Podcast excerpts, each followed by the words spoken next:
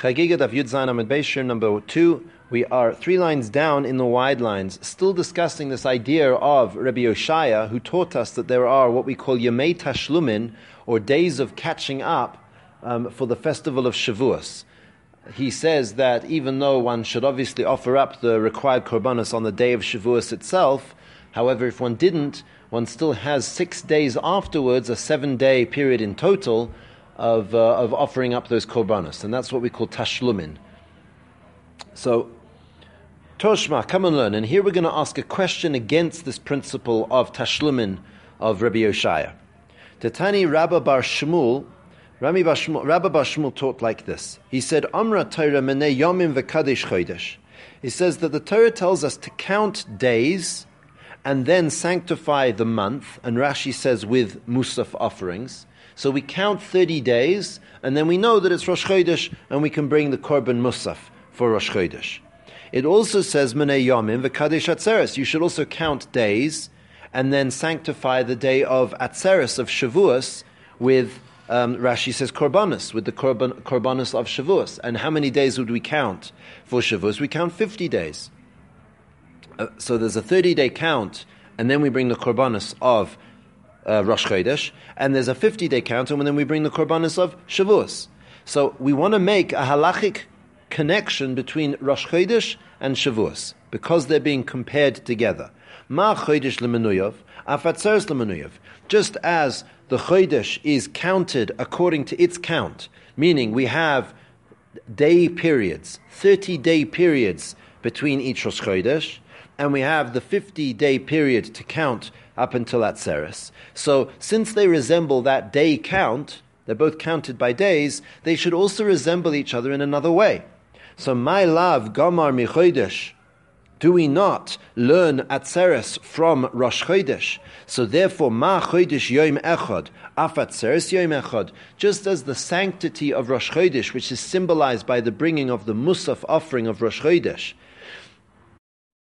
you only have one day to do that. So, so too, the sanctity of Shavuos, which is symbolized by the bringing of the Shavuos Korbanos, the, the Chagiga, the Eilis so too you should only have one day to do that, and this will be a disproof of Rabbi Yoshai, because he says by Atzeres, by Shavuos, you have a full seven days to bring those Korbanos. So effectively what we're doing is we're saying like this, since the unit of calculating the Chodesh is the same as the unit of calculating Atzeres, Shavuos, which is a day unit, 30 days for Rosh Chodesh, 50 days for Shavuos, so therefore they should resemble themselves, resemble each other at the end of that unit. So just as Rosh Chodesh only has one day to bring the Rosh Chodesh Korbanos, so too Shavuos should only have one day to bring those Korbanos. So Amar Rava, Rava says, V'tizbere, is that a logical inference? No. Otu atzeres yoimi maninen, shavui loi maninen. Do we only count the days towards Shavuos? We count the weeks as well. We don't just count the days. When we're counting for Sfiras Omer towards Shavuos, it's a day count. That's the same as Rosh Chodesh. But it's also a week count. For Ha'amar Abaye, because Abaye says, mitzvah lamimini yoimi, where there's a mitzvah to count the days towards Shavuos. Dichsiva says, tisperu chamishim yoim, count 50 days. U mitzvah lemimni shavui, and there's also a mitzvah to count the weeks towards Shavuos. Dichsiva says Shiva Shavuos tispolacha, that you should be counting seven weeks. So therefore, since the unit of counting Atzeres is different to the unit of counting the, the, the Rosh Chodesh, so therefore they're not bound by the same rules. Va'oid, and furthermore, Chag Shavuos Ksiv. It's called a festival of weeks. Shavuos is called Shavuos is because we counted seven weeks since Pesach. So the fact that it's a festival of weeks, we can assume then that there's actually a week long period of Shavuos whereby a person can bring those korbanos that he failed to bring on the first day. So, therefore, in a sense, justifying Rabbi Yoshai's opinion that there is this period of Tashlumin for the festival of Shavuos. To be Rabbi Eliezer ben Yaakov Tano, now that was Rabbi, that was Rabbi Yoshai's opinion. Now, in, we learn from Rabbi ben Yaakov, he's going to bring us another proof that there are, in fact, a seven day period of Tashlumin for Shavuos. And at the end of the Gemara, we're going to have to ask, why do we need both sources? So he says, Omar Kra, the Pasuk says, Ukarasem uh, to proclaim the sanctity of the festival, uvekutzrochem, and when you harvest. Now, this is obviously talking about the harvesting for the Omer offering. Ezu chag sha'ata So, where's the chag that you have to proclaim as a yomtiv, and you also have to harvest something? Boy, have Omer zeh chag atzeres. That's referring to Shavuos. Now, the problem is, is that we can't do the ketzira, the harvesting, on the yomtiv itself. So the Gemara says, Amos, when is that going to be? When do we have the holy proclamation of the Yom Tov, the sanctity of the Yom Tov, and also the requirement to do the harvesting for the Omer? If you're going to say it's on the Yom Tov of Shavuos itself, that day, then Ketzira be Yom Tov Mishari, are you allowed to do Ketzira on Yom Tov? Are you allowed to harvest on Yom Tov?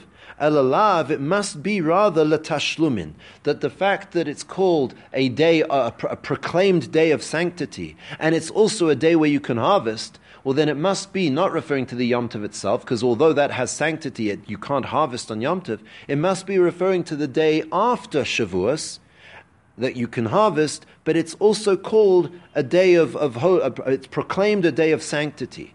So therefore, it must be referring to the sanctity of the korbanos that one can still offer after the Yom Tov of Shavuos. And according to Rabbi Yoshai, he said that that's an extra six days.